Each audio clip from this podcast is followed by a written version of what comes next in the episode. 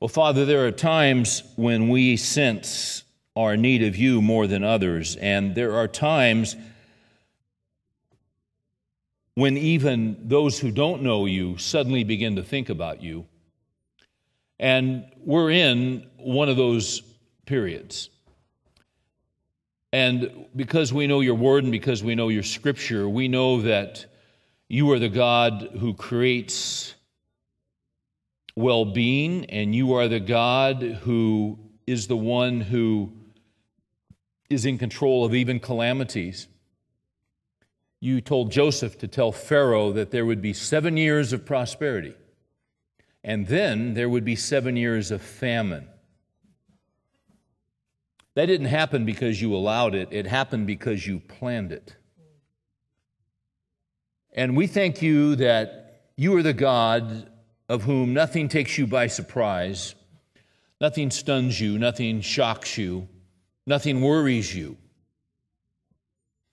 because you are God and you are great, and because you're sovereign and because you are the creator. And you are not only the creator, but you are the sustainer of the earth and of all life and of all people. You are the God who gives us breath. You are the God who is in charge of uh, economic cycles and weather. The Bible clearly teaches that. So, what that does for us, Lord, is when, when, things, uh, when things are going well, quite frankly, we forget how desperately we need you. But when things are tumultuous and when things are uncertain and when we're anxious and we wonder what's going to happen tomorrow and we have a sense that all of this stuff that we're in is not over. We are reminded that underneath are the everlasting arms. We think about the importance of a right foundation. Jesus said that the foolish man built his house upon the sand. And when the storms came, inevitably it would be destroyed, but the wise man built his house upon the rock. Now, we are interested, Lord, in building our lives and our families upon you and upon your word and upon your truth. And we thank you that when the storms come and when the uncertainty comes and when we don't know what another day will bring and the whole world is shaking and the whole world is quaking because, quite frankly, nobody knows how to fix this thing. Nobody. Uh, we believe this is of your design.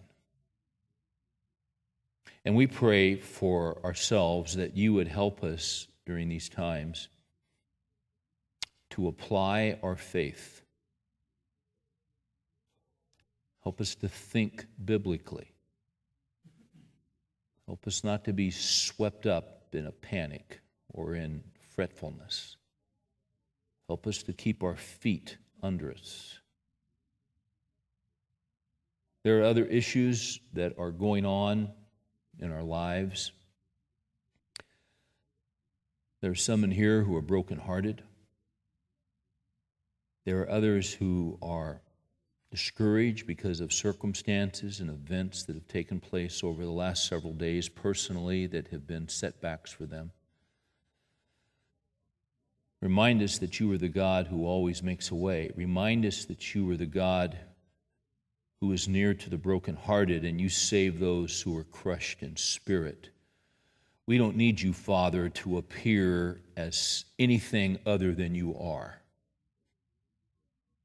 We don't need you to appear to us as a woman or as a uh, anything except God the Father. That's who you are. You're the perfect Father. And for thousands of years, you've been healing people with broken hearts who have not had a right father, but then they are introduced to you through your son Jesus. You're all we need. Now, give us perspective tonight. Help us to uh, help us to look at our own hearts. Help us to look at our own motivations. Do some surgery tonight, Lord. We all need it.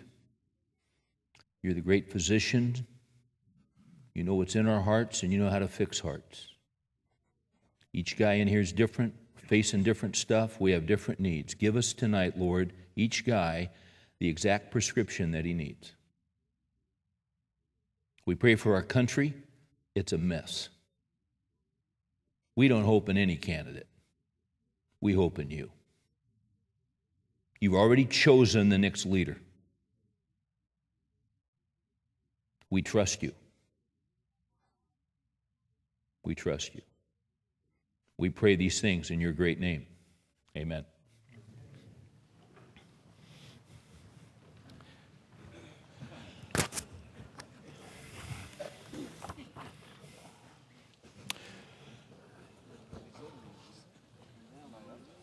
In the 1970s, there was a very popular book uh, with a very simple title called The Peter Principle. And the, the Peter Principle, the, the, the, basic idea behind the Peter Principle, is that, is that uh, uh, corporations promote people to their level of incompetency. Now, that's, very, that's a very interesting concept. In other words, if you're a great salesman, if you're the best salesman in the company, um, What's the natural thing to do? Well, because you, you're doing so well and you're, you're, you're making your quotas and well beyond your quotas and you're just cleaning up. Well, you take a guy who's a salesman and you promote him to sales manager. And what you've just done is that you've taken that guy and you've promoted him to his level of incompetency. Because guys, generally speaking, who are great salesmen are not great managers. And so, if we're not careful, what happens is, is because we're always thinking about promotion and we're always thinking about advancement and we're always thinking about the next level, is that, is that people rise to the level of where they are incompetent and bureaucratic and completely non productive, and then we leave them there. It, it's a real mistake. Some of us uh, remember the Olympic Games that took place in Munich in 1972. And that's when the uh, Palestinian terrorists grabbed 11 Israeli uh, athletes. You remember the standoff? Suddenly, Jim McKay was going from early in the morning all night, and he wasn't talking about uh, track and field or any of the other events, but it was a, it was a pretty serious situation. The Germans had assembled a crack team of expert sharpshooters, the very best sharpshooters in all of Germany, in anticipation of a situation that could arise. They got these guys who were the very best snipers in all of Germany. And they trained them and they had them on standby in case something were to occur. There'd never been any kind of terrorist attack before 72 in an Olympic game. Well, it happened. And so these uh, expert sniper sharpshooters were called into the crisis. And as they set out their plans, each of the 11 snipers were assigned a particular terrorist. And it was all planned. They went over it, they went over it, they went over it. It was foolproof. At the exact moment, each of the snipers would fire and all of the terrorists would be taken out. Therefore, the hostages would be freed. When the signal was given to pull the trigger, all of the snipers pulled the trigger except two. They couldn't do it. They couldn't perform in the clutch. And because two of them couldn't perform, 11 died because the two they were supposed to have taken out were not taken out. And they had just enough time to kill every single hostage. That is a very sad and tragic example of the Peter principle. Just because you can hit a target on a range doesn't mean you can perform under pressure. But you know, it's interesting. It was, it, it, it was quite uh, an honor to be chosen for this team. You know, a lot of times leadership is more than just having external qualifications. Anybody can perform when life is normal. Anybody can function when, when things are going the way that they are supposed to be going. But the test of leadership is when there's crisis. The test of leadership is when things are suddenly in chaos. That is the test of crisis. Uh, we've been talking about the giants in this study this fall, and we've been talking about the different giants that we face in the Christian life. And our premise, I'll give it to you again, our premise is very simple. The premise is this if you are going to be used by God, you are going to have to fight the giants. Uh, make this real brief just to catch you up to speed if you're here for the first time. The principle comes from Numbers chapter 13, where the 12 spies were sent into the land to do a reconnaissance mission. They come back, they give the report to uh, Moses and Aaron and all the people.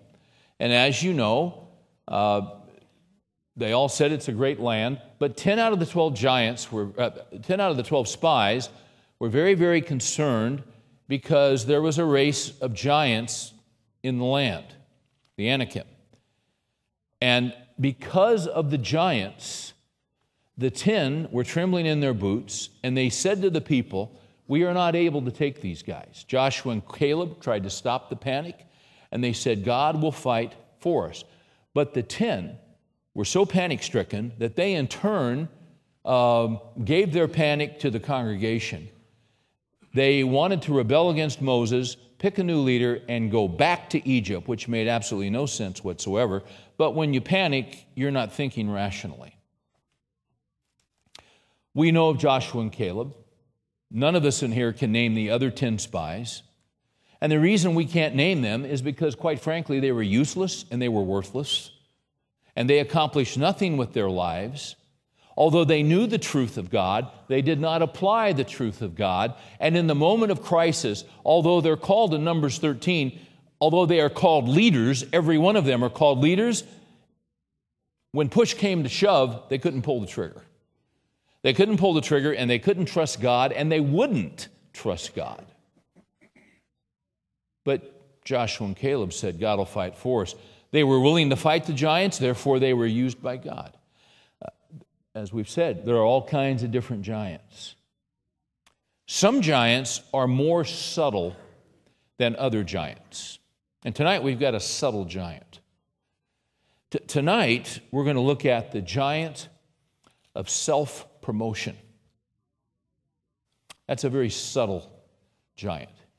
Uh, turn with me, if you would, to Joshua chapter 1. What you've got going on in Joshua 1 is you've got a transition happening, and it's, it's a pretty, pretty large transition.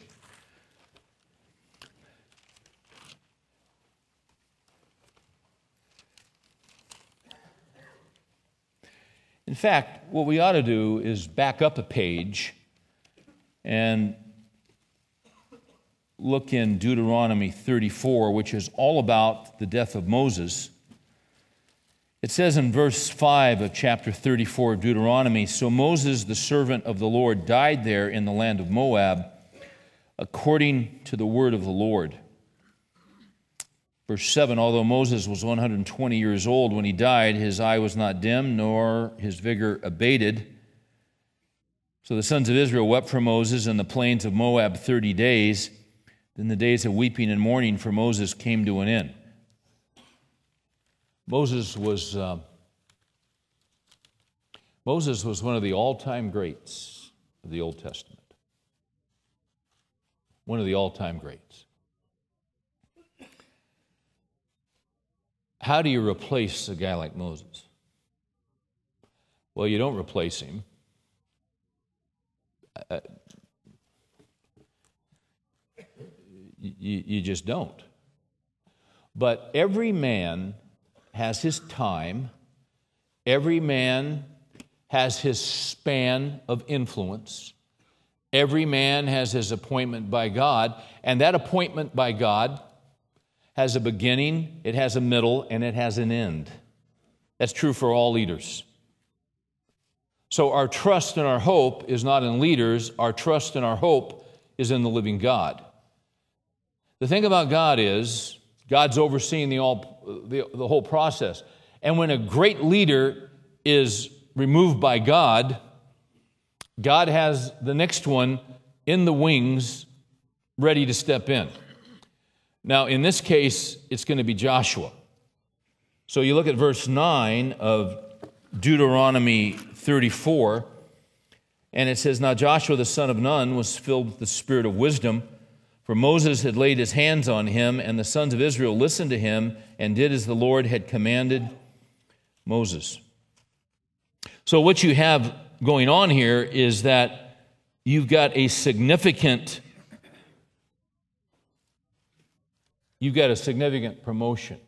Now, up until this point, we often hear about Joshua and Caleb, Joshua and Caleb, Joshua and Caleb.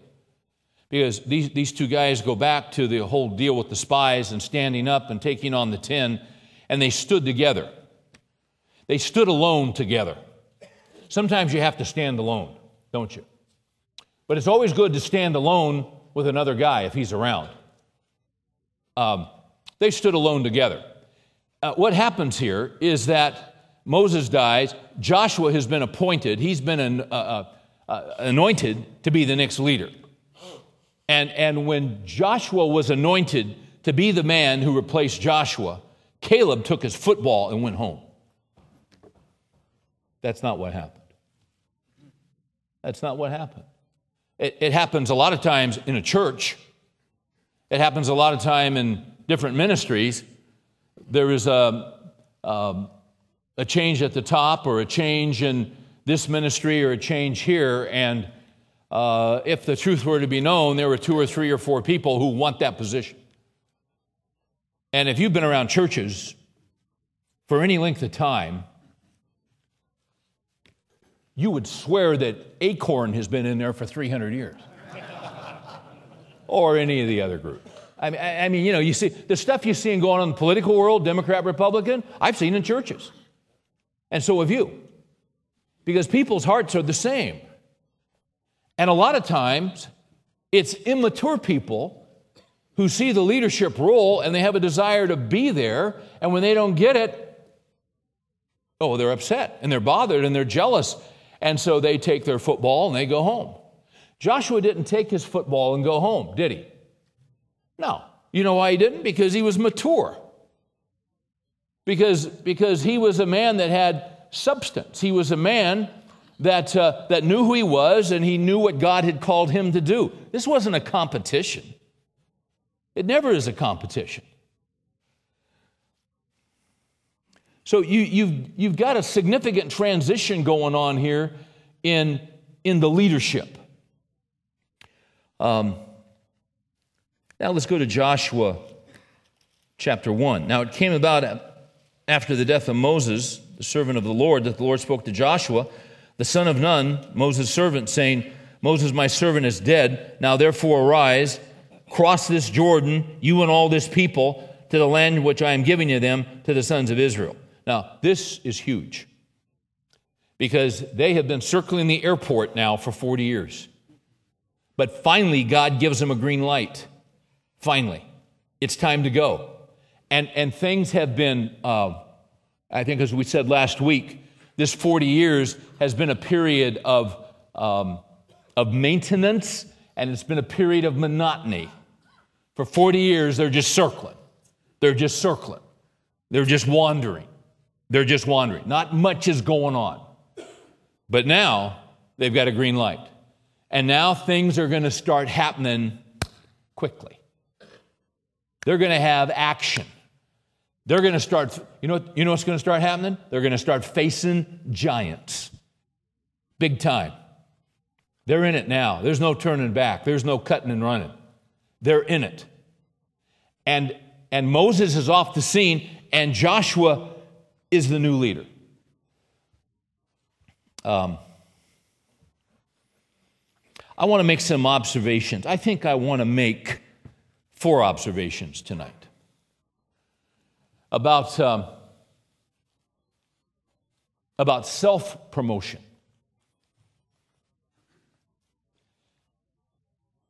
The first one is this Joshua did not seek the position. That's number one. Everybody knew that Moses wasn't going to go into the land because God told him, You're not going in. And he asked the Lord to change his mind. The Lord said, Don't ever talk to me about this again. You're not going in. Now, they knew they were going in. And the trigger point was when Moses died. The mantle is transferred to Joshua, and God says, Now we're going. But the interesting thing to me is, as you read all of the accounts, the background accounts, I don't see at all. I don't see a hint. I, I don't see. Um, I don't see anyone speaking off the record. I don't see any evidence whatsoever that ever that, that Joshua ever sought the top spot. Not a hint of it. Now that is very wise. That, that speaks of his maturity. Um, Psalm 75. Why don't you turn over there, if you would? Psalm 75 gives the proper perspective of promotion that we should all carry in our hearts.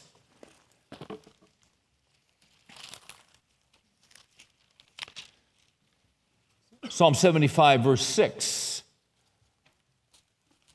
says, For not from the east, nor from the west, nor from the desert comes exaltation. Some translations say promotion. Both would be correct. When you're promoted, you're exalted. When you're exalted, you're promoted. So they're both right. Not from the east, not from the west, not from the desert comes exaltation. But God is the judge he puts down one and exalts another. So ultimately, as we read the scriptures, we find out that the one who is behind promotion is God. God is the one in Isaiah 40. Let's go to Isaiah 40. Just turn to your right. If you get to Ezekiel, you've gone too far. If you get to Nahum, Go back.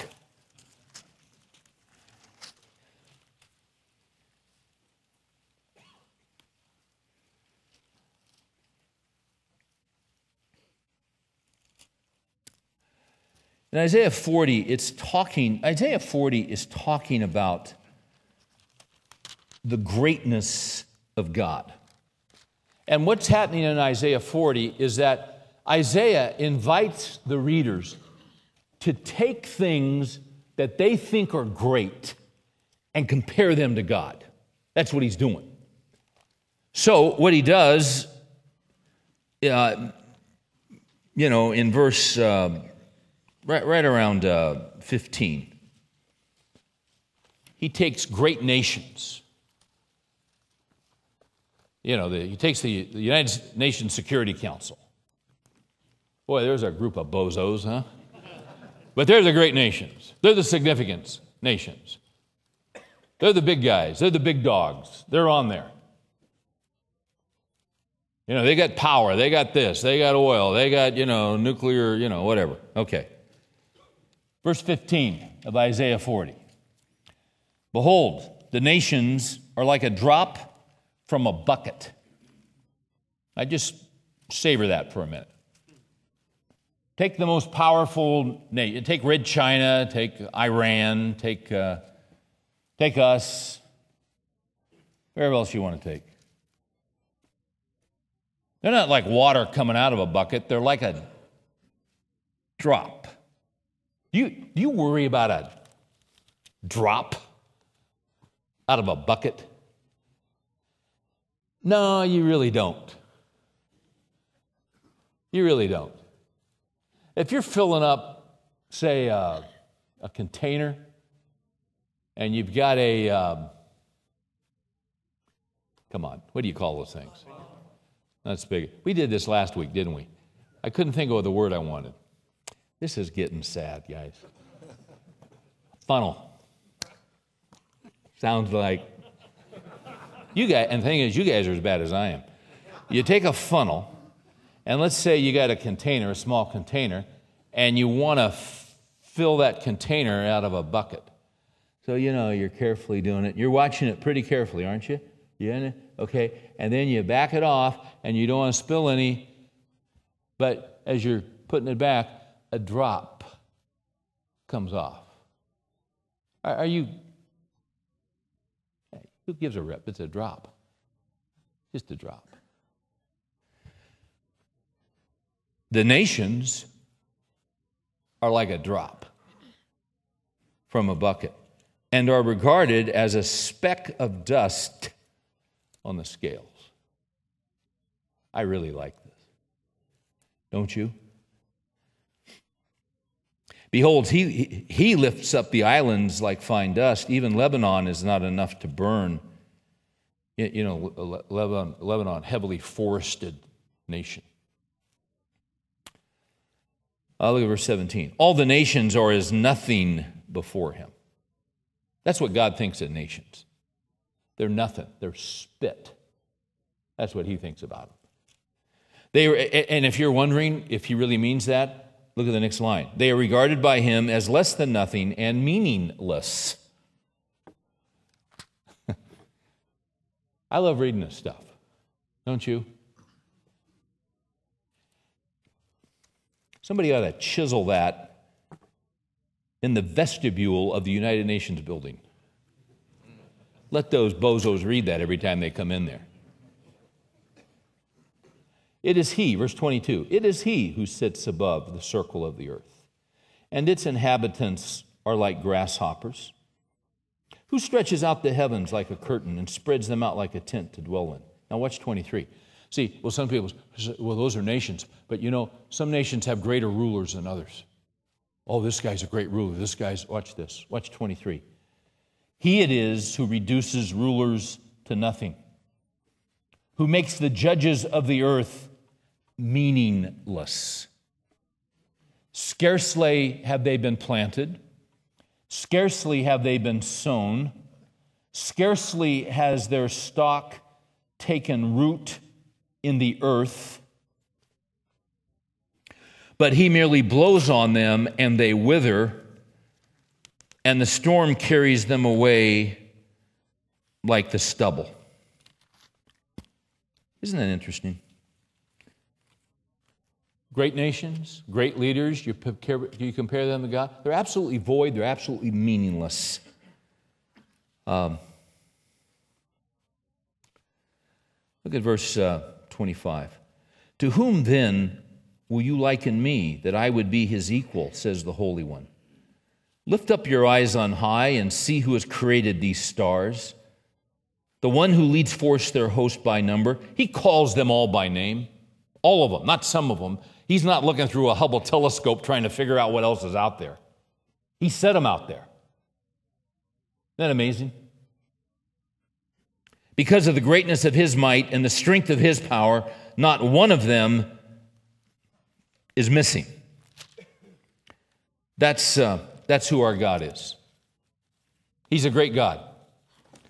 So, what does this great God do? Well, what this great God does is, is that uh, He is the one who promotes.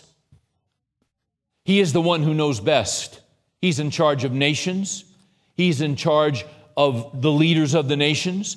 He puts them in office for a while, for a season. When he's done, he removes them, puts someone else in their place. This is the way it's been all the way through history. All the way through history. This weekend at the retreat, we were, I, let, me, let me show you one verse we talked about this weekend at the retreat. Go to Daniel chapter 11. Because Daniel and see, God owns history and God runs history. And if you're looking for Daniel, go to the right. These books can be hard to find sometimes. And if you're in Matthew, go back to the left. And that's okay, it takes a while to figure out where these books are.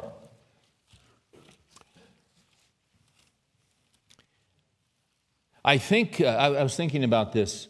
Um, since we met last Wednesday, I believe I have spoken seven different times.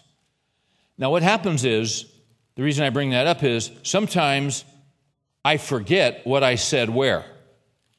And I'm wondering to myself, did I say this last Wednesday night? Now, I know I said it this weekend, but I don't know if I said it last Wednesday night or not.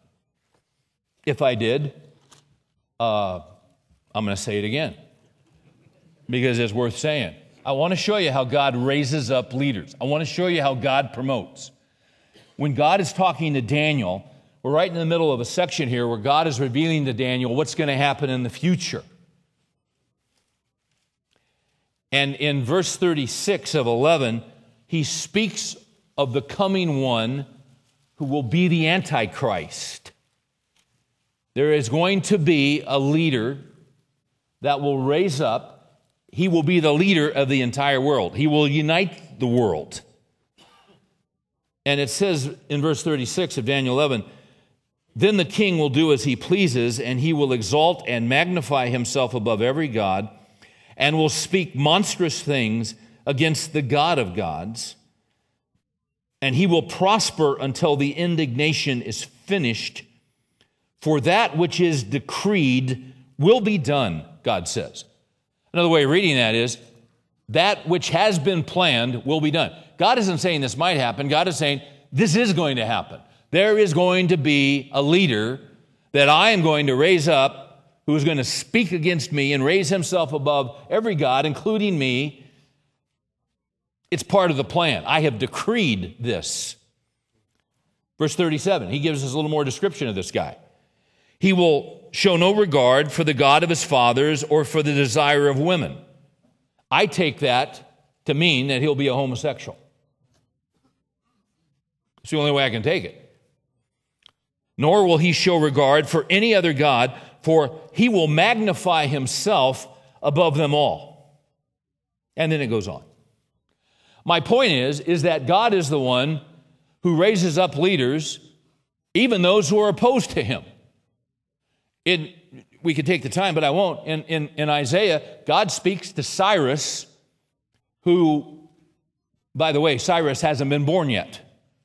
But God speaks to Cyrus 150 years before the guy exists in Isaiah and says, You're going to be king of Persia, and you're going to be the guy who's going to send my people back to Jerusalem. And that's exactly what happened.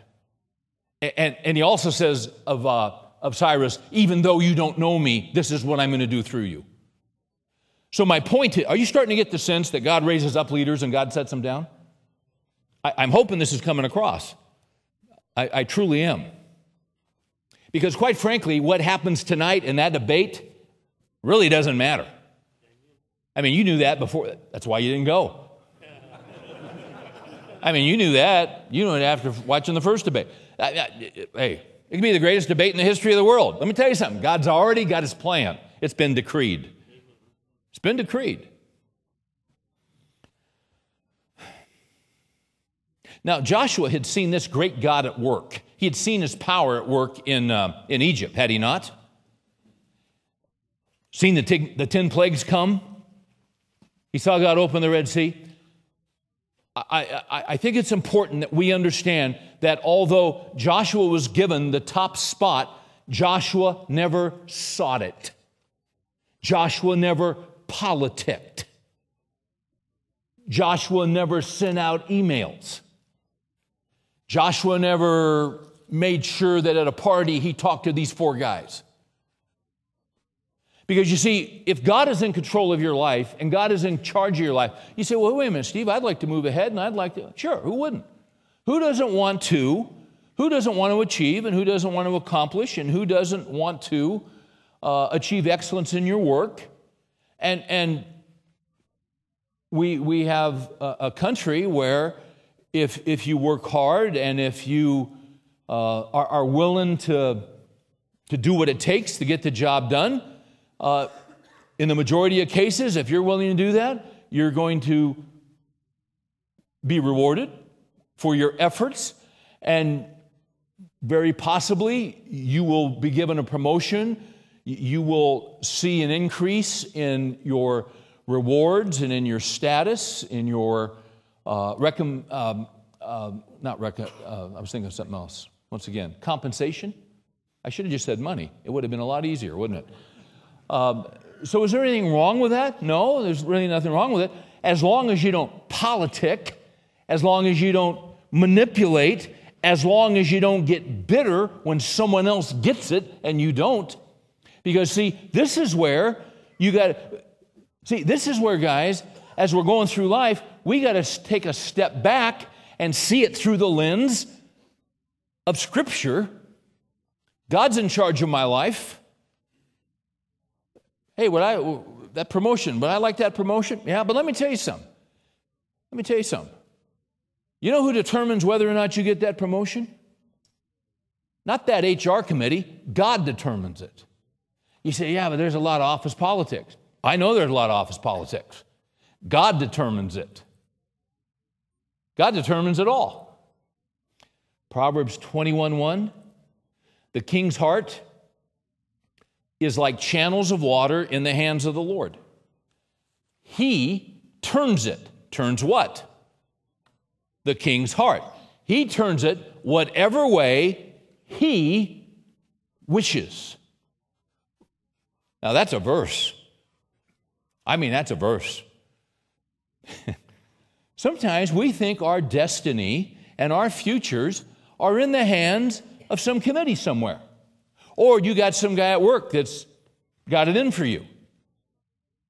And he's talking about you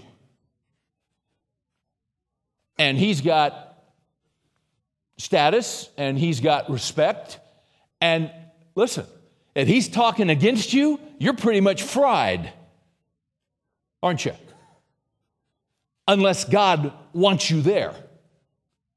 Unless God wants you in a position that He, hey, let me tell you something. If God wants you in a position and He doesn't, guess who's going to win? You know who's going to win. Oh, by the way, if you don't get the position, guess who's behind that? Well, the office. Chump the office. Who's behind that? God is.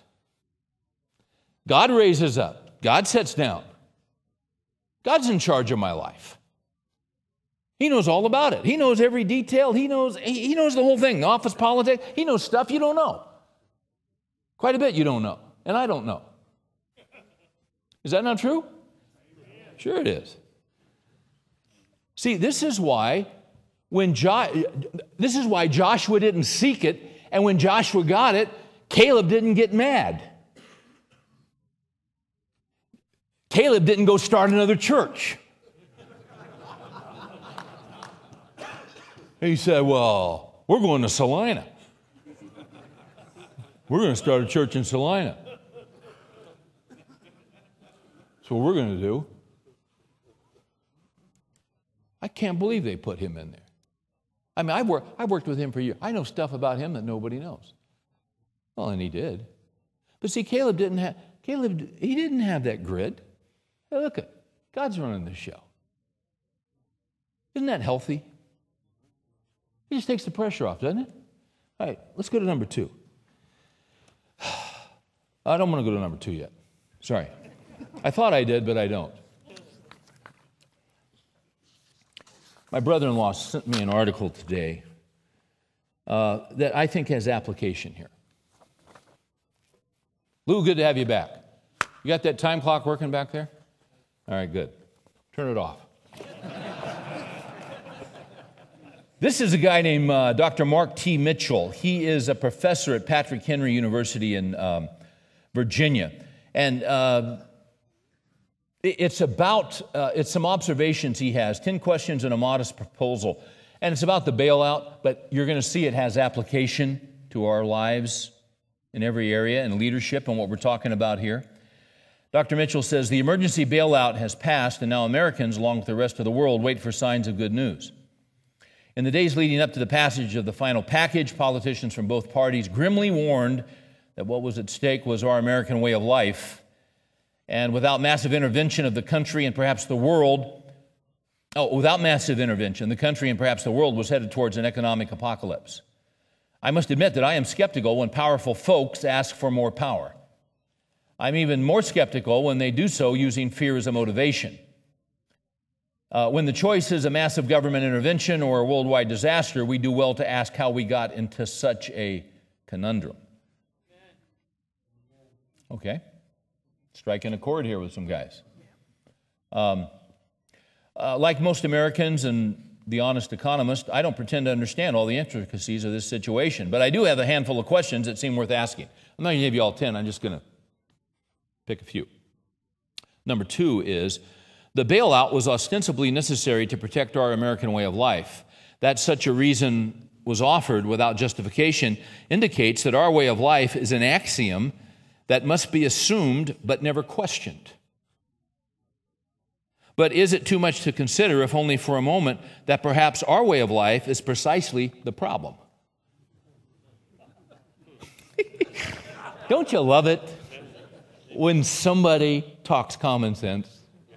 It is, it's, it's so refreshing, is it not? It's just refreshing. Gosh. Huh. I got to do this because the print's too small. So.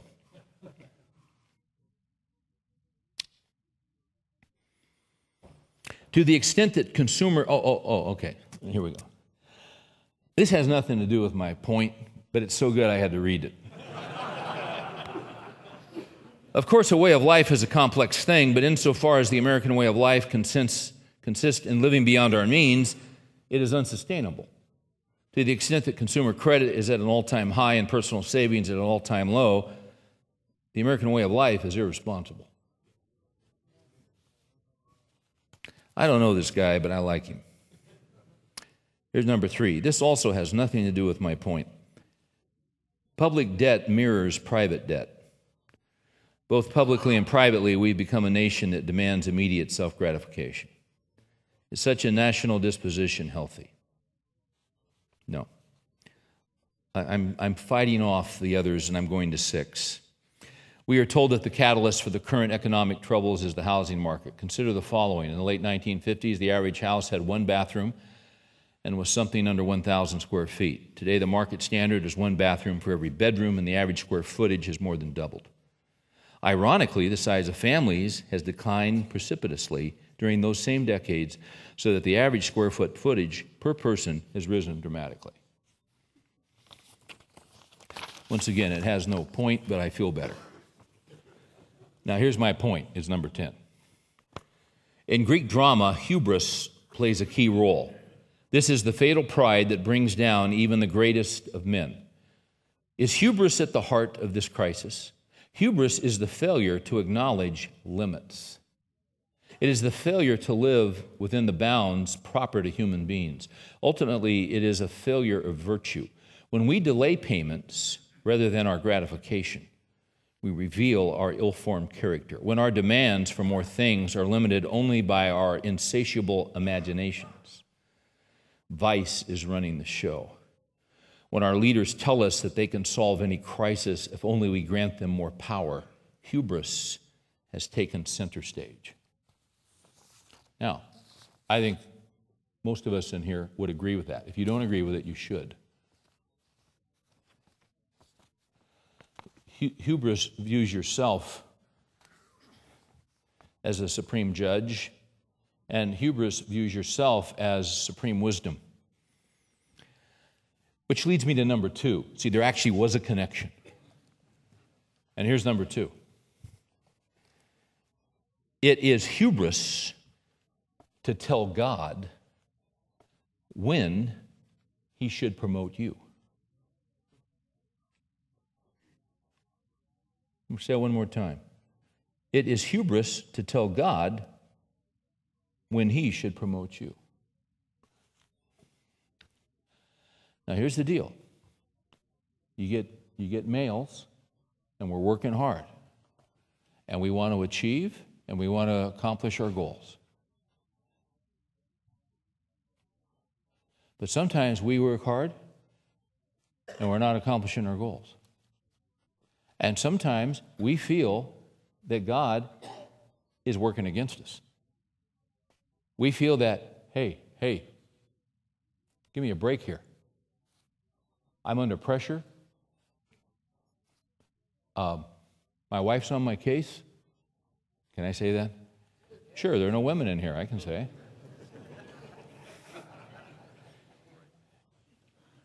You know, sometimes, especially when it's financial stuff, Financial security is a huge issue to a wife. It's huge.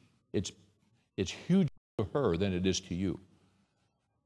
Public school. It's, it's, it's bigger to her than it is to you, isn't it? Financial security for women is huge. It's huge. And so when you're working hard, but you don't feel like you're progressing and you don't feel you're achieving and you know and and uh, and other opportunities aren't opening and doors aren't opening and the pressure gets bigger and bigger and bigger and bigger well then we get frustrated and we see others perhaps that are advancing and, and promoted and all this can i say this to you and then we get frustrated and we get a little bit angry we try not to get angry because we're no you know who am i to get angry at god but there are moments when we get upset with god and we wonder why God has not promoted us. It is hubris, it is pride to tell God anything. Is it not?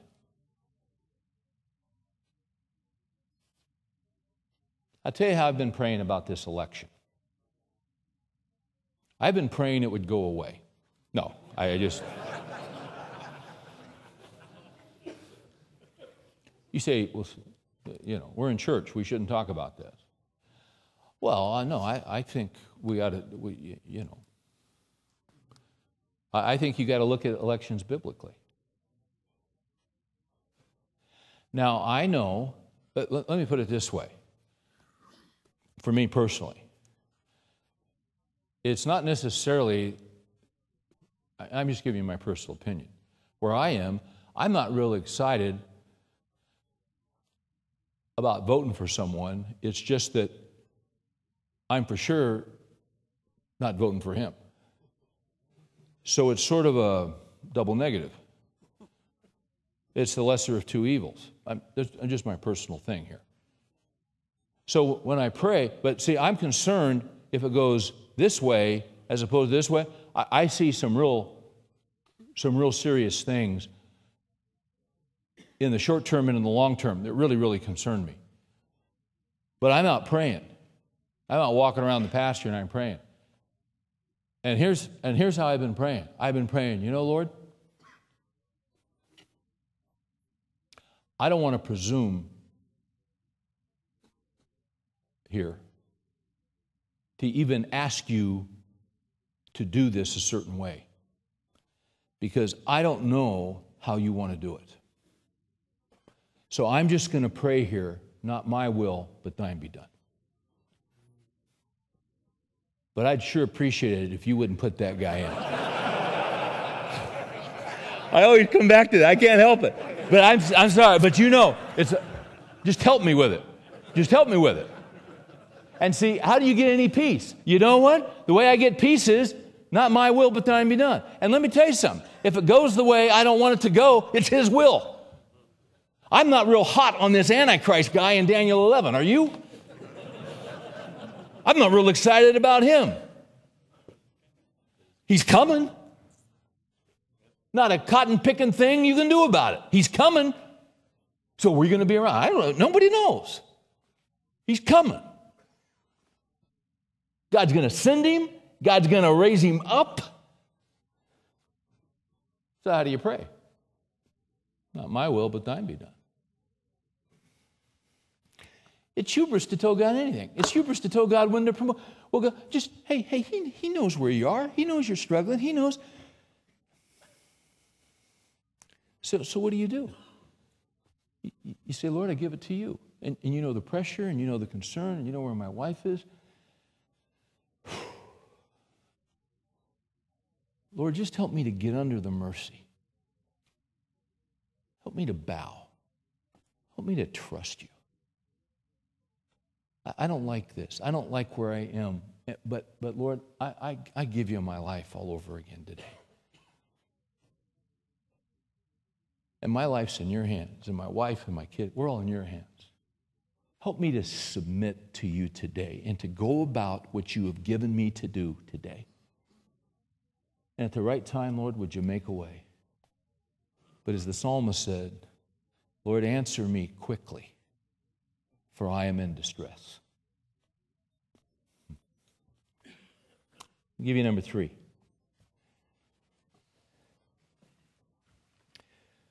God tries men before he promotes them. Some of you guys remember the Tax Reform Act of 1986. Um, there was a guy in Nashville in 1986 who was in his mid 20s who was a multimillionaire.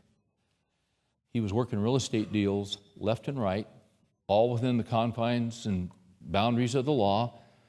He knew the Tax Reform Act of 1986 like the back of his hand.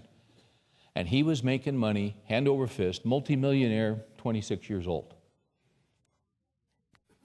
And then, like that, the Tax Reform Act was null and void. And his whole life changed immediately because all the rules changed within 24 hours. It's sort of like playing Scrabble, and somebody walks in and says, From here on out, you can only do words in Russian. I mean, that's how radical it was. They just, they just flipped everything, everything that had been up to now, it's over, it's done, here are the new rules. Uh, he had some banks call some loans, couldn't meet them. He had to declare bankruptcy. And it so marked him, and so crushed him. He made a vow that he'd never go into debt again. Ever. He was a Christian, loved the Lord. Suddenly, he had a voracious appetite to find out what God had to say about business and about investment and about debt and he began to study. And he began to read books that Larry Burkett wrote, and Ron Blue, or any of these guys. He'd go to some, he'd go to everything. The guy had a voracious hunger because he wanted to know what God said. Not what is the government, what does God say? And, and as he's working this through, he, you know, have coffee with a friend or a buddy or another guy in real estate. And as they're talking, he starts saying, Well, you know, here, let me show you what I found in this verse. And then, you know, God says here and what God says here. And what happened within, you know, a year, a guy at his church who was sharing with, he said, you know what, uh, I got a Sunday school class and young couples, and could, could, you come in? I mean, what you just told me, would you come in on Sunday? And, and he said, well, well, I guess. He said, you, you just gave me this stuff. Come in. So he did. And then it was, it was so well received, some couples said, is there any way you could meet with us? And and he said, Well, yeah. And, and so he did. And then, then they gave him a Sunday school class. And then they said, Can you print this stuff up? And then the guy's name is Dave Ramsey.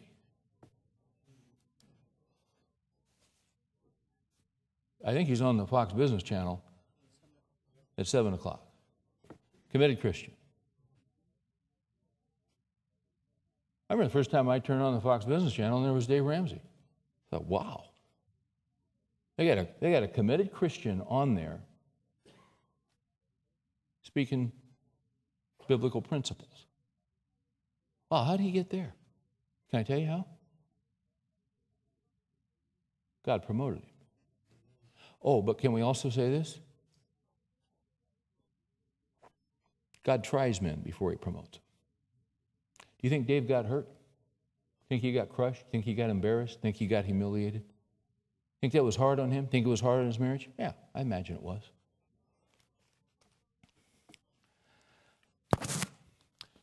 You see, guys, sometimes uh, things change.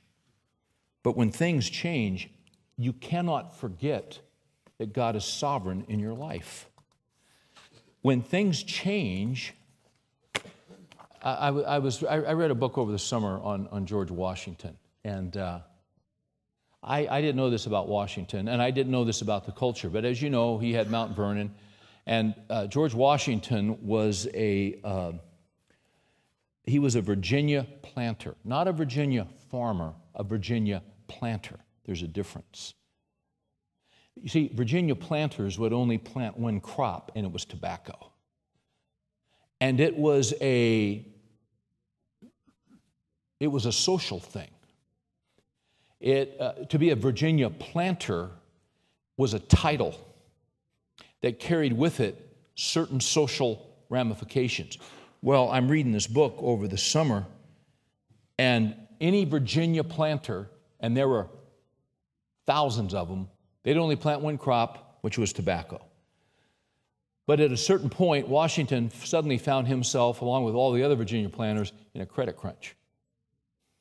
Funny how history comes around, isn't it? So, what did they do? Well, all the other planters just kept doing what they were doing. But uh, Washington had been reading some books.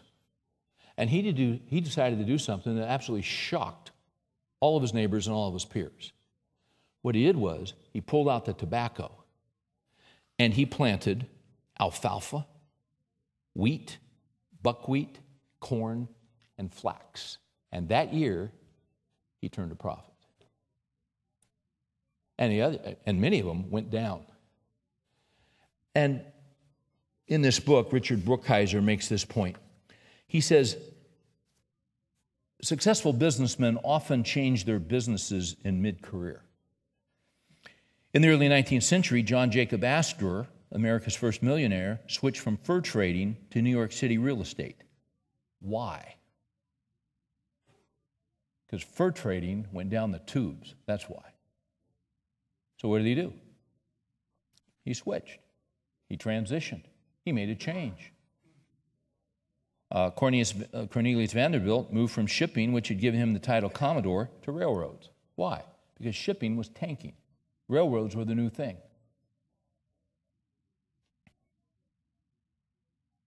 Wasn't it in here last week? I quoted from someone, yeah, yeah, the Irish, um, the Irish manufacturer in 1857. Yeah. And then I said there was a worldwide panic in 1857. Well, if you read about the worldwide panic and the bank runs in 1857, one of the things that happened is that the railroad stocks collapsed. But see, when Vanderbilt moved from shipping to railroads, they were just taken off. Uh, Washington's switch was tougher because he risked his prestige. Anyway, all I'm saying is, guys, is that these things that come into our lives, what's God doing? He's testing us, He's trying us. If you've never been through adversity, I mentioned to you last week, my son Josh is, is a rookie teacher in the Dallas Independent School District. And uh, he started in this program, uh, he got into it in June. And so he's been there, what, how many, what, three, four months now? And he's over at the house on Sunday, and, you know, Rachel's there and John, and we're eating dinner, we're talking, and how's this thing coming? Well, it doesn't look real good. It looked good for a minute, but it doesn't look real good now. And uh, he said, We're going to know this week, Dad. I said, Really? I said, What are you going to do, Josh, if they give you a pink slip? He said, Well, I'm thinking about this and this. I said, Hey, you know what you ought to do? You know what you ought to do, Josh? I said, How long you been there? He said, Well, since June. I said, What you ought to do is you ought to go and talk to the school board and tell them you want to be the superintendent of the schools. and he looked at me like I'd lost my mind. He said, What are you talking about, Dad? I said, How long you been a teacher? Three, four months? What is that? 90 days, 120 days, 140 days? Why don't you just go in there and tell them you want to run the whole thing? They'd laugh at you. You know why they laugh at you? Because leaders are to be tried and leaders are to be tested before they are promoted. Let me give you number four. Here's number four. Here's number four.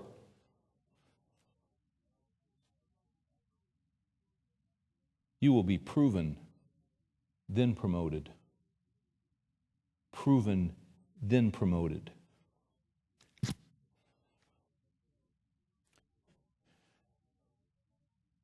There's gold and there's fool's gold. Is there not? You ever seen fool's gold? You know what fool's gold looks like? Gold. I remember reading back in 1988 about a man who was in a gourmet club It was his turn that week to have everybody over for dinner in the club. You know, each week they'd eat somewhere else. And uh, this guy was a real gourmet, a real connoisseur, and he was, he was so into it, he went out and picked his own mushrooms. Oh, oh's right.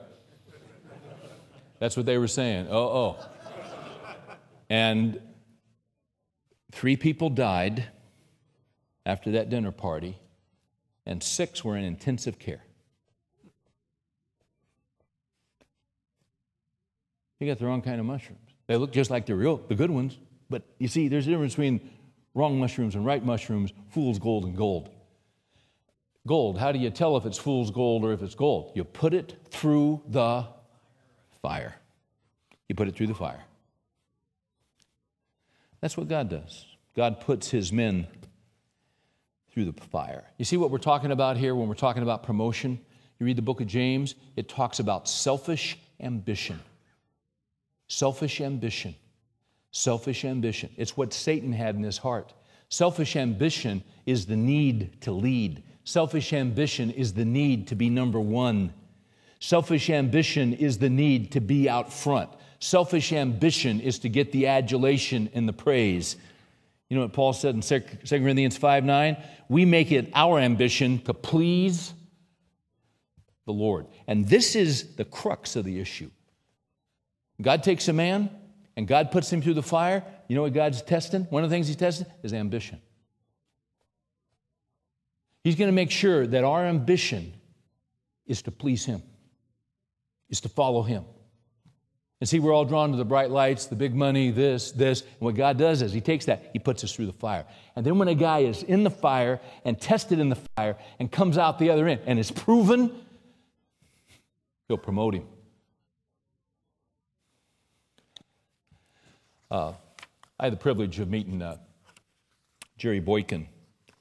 He was, um, was one of the first members of Delta Force became commanding general of Delta Force eventually. But he was talking about the early days of Delta Force. And, and you know, Delta Force, the government wouldn't even acknowledge it existed. Uh, but Boykin said this about the kind of men they were looking for back when they put the whole thing together. He says, in some ways, Delta Force was a counterintuitive approach to military ops no credit, no glory, no ticker tape parades. There would be no public award ceremonies or receptions. Our names would not appear in the newspapers. Success would be celebrated and stories swapped only privately among an inner circle of special ops and intel professionals already privy to information about SCI level, sensitive compartmental information missions. In fact, the Pentagon did not officially acknowledge our existence.